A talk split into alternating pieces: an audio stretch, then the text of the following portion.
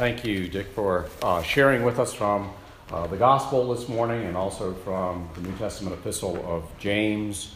Uh, we give thanks for God's word. Let's uh, join our hearts together in prayer. Now, Father, we thank you for the opportunity to draw apart from our busy schedules, uh, to find uh, the, the space, the margins we need in our own lives, Lord God, just to worship you. And we know that fundamental to our worship, of course, uh, is encountering and uh, hearing your word in fresh, new ways. So I uh, thank you, Lord, as the pastor of your people, uh, to be able to uh, unpack and to deliver and share the message that you have laid upon my heart for them. So I pray that as they encounter your word, that it would be uh, like a, a fountain and a well of everlasting and living water springing up for them, that I, along with they, would be changed as we hear your voice. In Jesus' name we ask. Amen.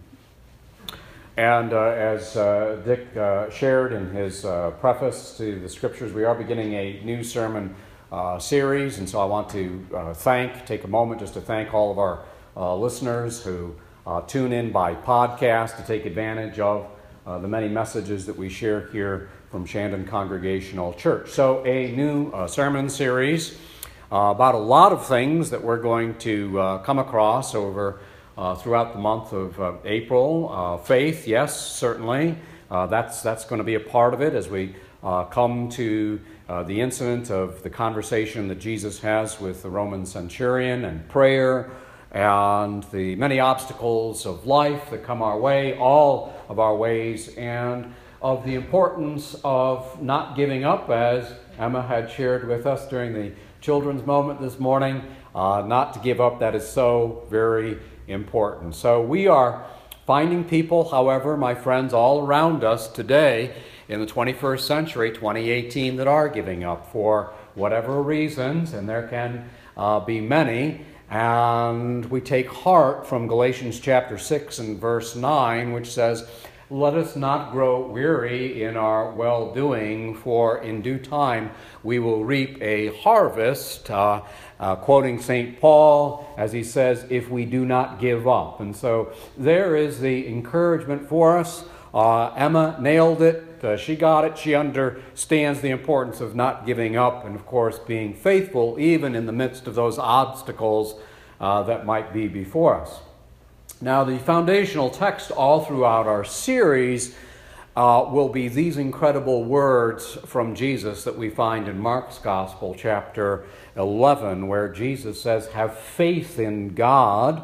Truly, I tell you, if anyone says to this mountain, Go throw yourself into the sea, and does not doubt in their heart, but believes that what they say will happen, it will be done for them. Therefore, I tell you, whatever you ask for in prayer, believe that you have received it, and it will be yours. So you need to counterbalance those words of Jesus with what Dick shared with us from the epistle of James that, of course, our disposition when we pray ought always to be one of expectancy and of believing in God that God can do the impossible and come through for us as long as we have faith in our hearts.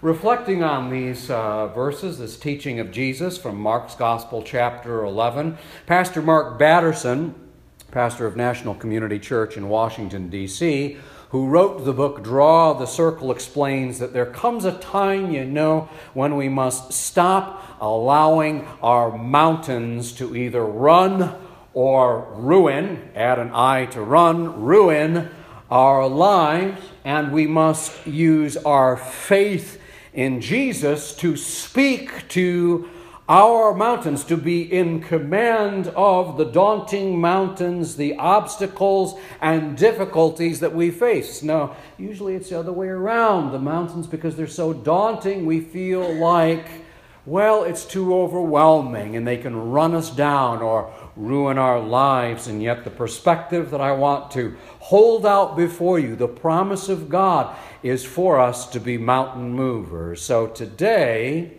uh, we're going to reflect together on why we should bother to move the mountains in our lives in the first place. Now, I'm not talking about hills. Uh, we have a very nice hill in the Voice of America uh, park that is close to our home, and as uh, uh, fall begins to leave and winter is on its way, they set up the uh, hay bales and the, the little boundary lines down this hill, and it becomes a little uh, sledding hill uh, for the kids. I'm not talking about that kind of small hills. You see, hills are they're usually something that you can handle on your own, on your own volition, with your own strength and wherewithal. But mountains, that's a different story. Yes?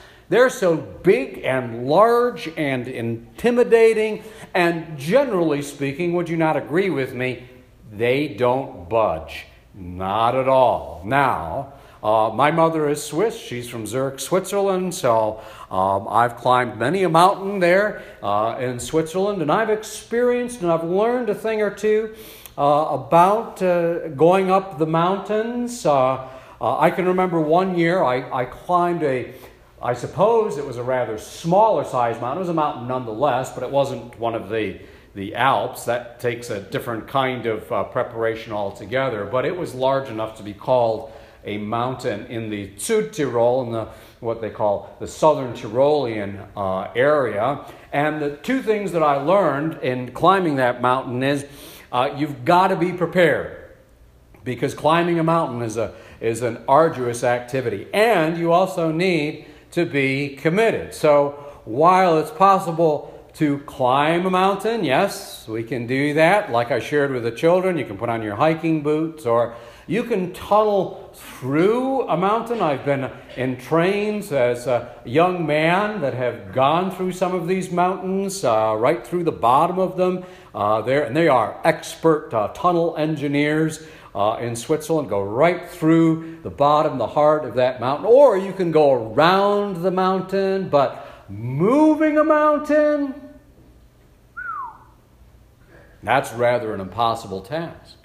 And so Jesus says, I want you to take that which seems impossible, and through me, it, I'm going to make it to be possible. And so, my friends, we don't need God necessarily for the hill. I mean, we need God in all places and spheres and interactions within our lives, don't get me wrong. But you know, we are certainly in a place of dependency when we face those impossible obstac- uh, obstacles and we know that we've got to rely and call out upon God to be able to move them. So, uh, before we unpack all of that, I want us to turn to our setting in today's gospel, John chapter 4, which is uh, Jesus' conversation with a Samaritan woman at Jacob's well. And Jacob's well is well established archaeologically we, uh, and biblically. We, we find this in Genesis chapter 33.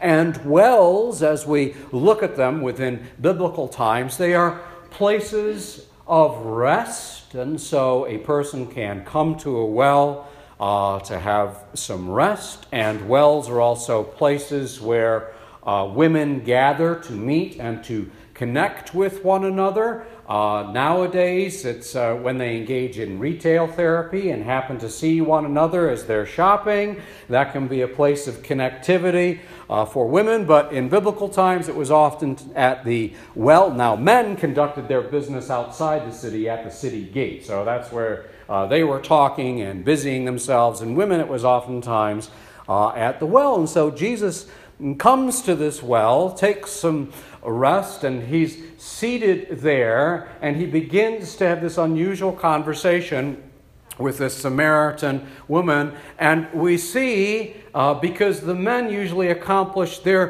conversations, as I said, at the city gate, Jesus chooses the well where a guy doesn't necessarily belong. But I want to share with you this morning, my friends, that we have an unusual Savior.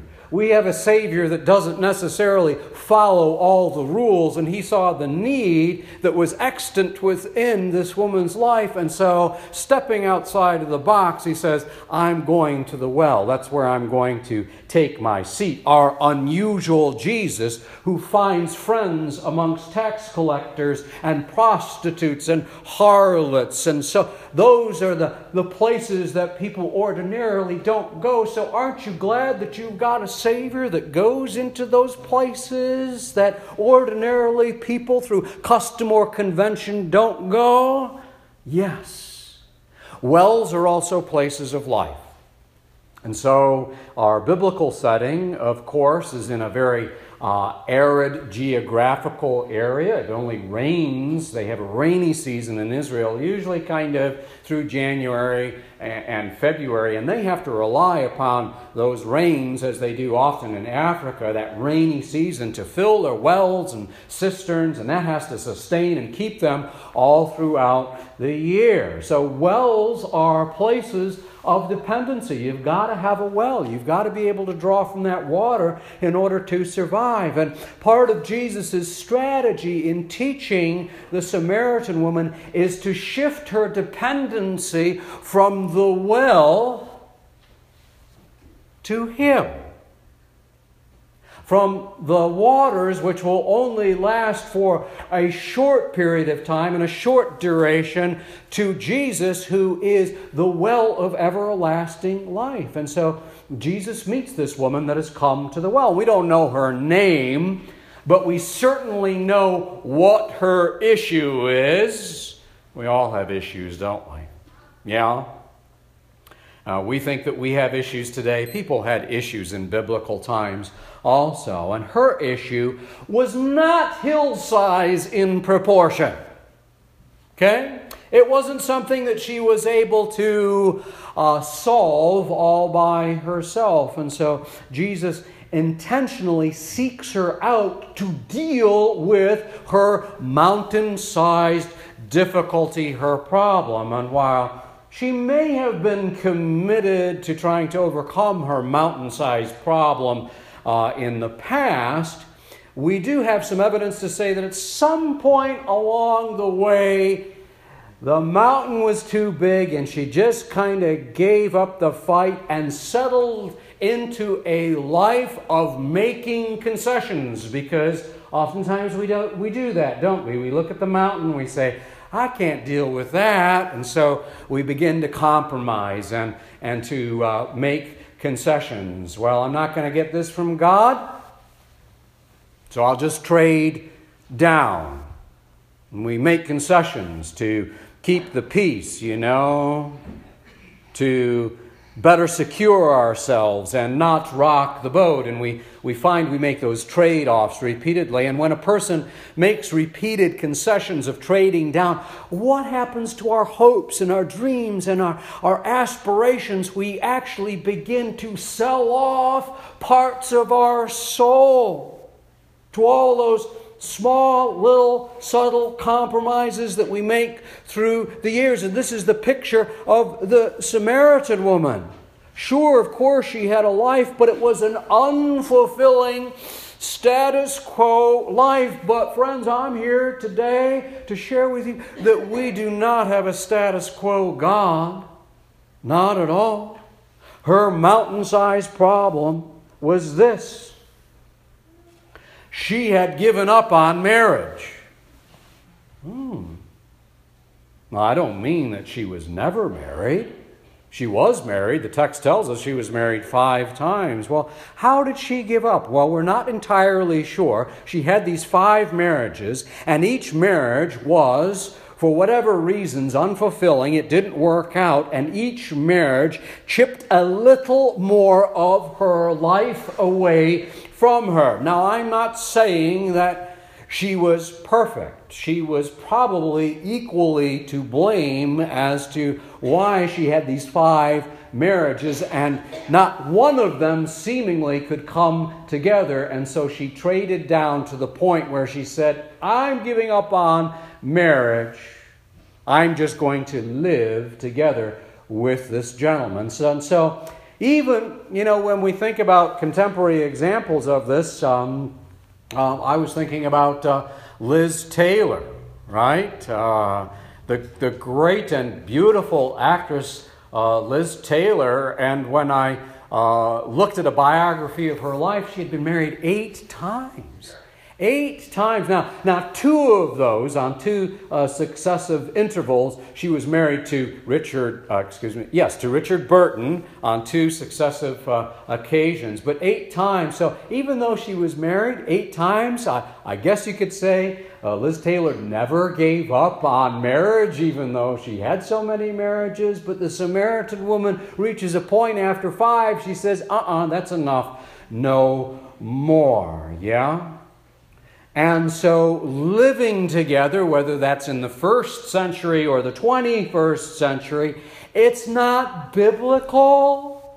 And if we live lifestyles that are against God's word, we can never fully experience God's will for our lives. And by the way, the survival rate for those couples that cohabitate prior to getting married, researchers tell us is only 50% survival rate after that couple chooses to get married. Yes? So I would like us this morning to take a look at her five marriages. Yes, uh, she'd been down the aisle five times, and for whatever reasons, she gave up on marriage. And assuming uh, for the math, let's say that two of her husbands had died. It wasn't unusual uh, in the Middle East, it's still not unusual today for older men to marry younger women, sometimes of teenage uh, age, and so it's quite possible that she outlived at least a couple uh, of her husbands. So that leaves us with three. What happened with the three? Either she, these uh, three remaining, let's say two died. Well, let's say that we have three divorces. Uh, uh, the husband divorced her, or she divorced them. Now, men, they may divorce, according to uh, biblical law, a man may divorce his wife for sexual immorality. In other words, adultery. He catches her playing around, fooling around, whatever the case might be. Those have become grounds for divorce. Now, for women, they could procure and secure a bill or a writ of divorce against their husband if the husband was negligent in providing for his wife home, house, and even intimate intimate expressions within their marriage, if that wasn't provided for, that could become grounds or justification for uh, divorce. But now, the uh, the mountain sized problem before this woman was that she was having serial relationships. And a telltale sign that you've got a mountain sized problem in your life is that you have a habit or pattern that keeps repeating itself over and over and over again in your life, and you just can't seem to get free from it. And that was exactly this woman's issue here in John chapter 4. So, psychologically, serialized behavior is symptomatic of unresolved or deeper lying problems or issues within a person's life. And so, Jesus steps in and he says, Everyone who drinks this water from Jacob's well in a repeatable fashion, well, you're just going to end up being thirsty all the time. But you drink even just once from the water that I will provide, it will give you that satisfaction that will last your whole life long, even throughout all eternity. So, Jesus was there to resolve her mountain sized issue. He was there to throw it into the sea. Why? Because her pattern showed no sign of letting up. It's like the saying you can't change someone who doesn't see an issue with their actions. And he was there to say to her, You've got an issue here and to confront to honestly confront her with that. Yes, in fact, when Jesus confronts her about her pattern of serial relationships, she does it. She quickly changes the subject to be not about her and my, my serial relationships and all these married, but she changes the subject to religion. Can you believe it? She says, Sir, I can see that you are a prophet. Uh, she does this little segue. She's getting kind of uncomfortable that he is talking so intimately about her and her relationship. So let me just kind of divert this conversation to religion. She says, Our ancestors worshiped on this mountain, but you Jews claim that the place where we must worship is in Jerusalem. Ah, that's what we do.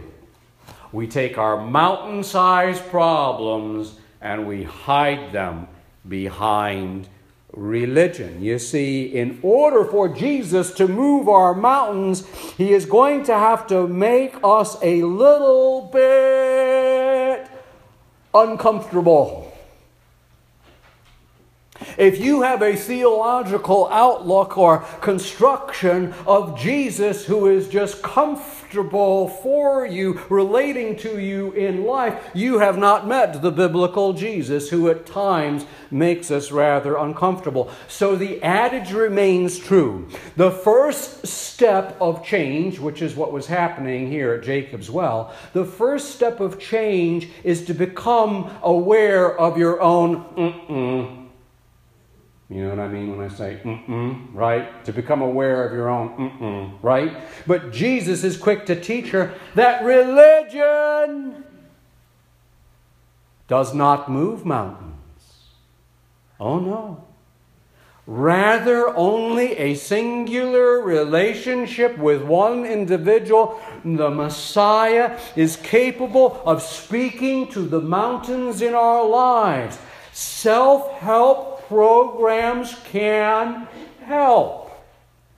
For sure. And there are many of them from overcoming alcoholism to uh, uh, gambler, gambling, and all kinds of isms and issues with it, mountain sized problems. But we find statistically that self help groups, for 10 people that enroll in a self help group, one of them, one out of the 10, will be changed everlastingly permanently from that self help group. So, when uh, we are at a place in our lives when we can no longer bother with the mountains in our lives because they seem so great or overwhelming, we toss in the towel and we want to give up. And so, John 4 tells us why it is that we should bother and not give up because with the mountain in the way, we'll never be able to encounter the truth. Jesus knew that with this, this, these serial relationships, this issue, this woman was never going to be able to come into the truth, and with all of that in the way, what is the truth? Jesus is Lord. I that speak unto thee am He, the long awaited, predicted Messiah, the Savior of the world. The woman said, I know that Messiah, called the Christ, is coming. When he comes, he's going to explain everything to us. Then Jesus declared, Yep, it's me. I'm the guy. Do you want someone in your life who is going to explain everything to you, even if it makes you feel a little bit uncomfortable? Are you ready to move those mountains that you've believed impossible to move? Are you ready to, to end what is second best and broken in your life? Well, the Samaritan woman at Jacob's well was. She was so ready, in fact, that she ran out and she told everybody in the town about Jesus and this conversation she had with this man from Galilee. And those people in the town, they themselves became believers. And the text says many of the Samaritans from that town believed in him because of the woman's testimony Never ever feel that what you share with another person about your faith in Christ is of no effect because it's powerful. It can change hearts and lives. That's what we see in John chapter 4. And she says to the people in the town, He told me everything that I did. The five husbands. So when the Samaritans came to him, Jesus, they urged him to stay with them. Weren't they nice? And he stayed two days. And because of his words, many more became believers. And they said to the woman, We no longer believe just because of what you have said. Now we've heard for ourselves. And we know that this man really is the Savior of the world. So don't give up. Speak to your mountains. That's what we're going to share in together all through the month of April. Speak to your mountains. Yes, they can be daunting, but don't let them crush you. Don't let them delay you, or don't let them rob you of all that God is calling you to be for Him. Speak to your mountain and believe, as the Samaritans did, that this man, this Jesus, truly is the Savior of the world. Amen.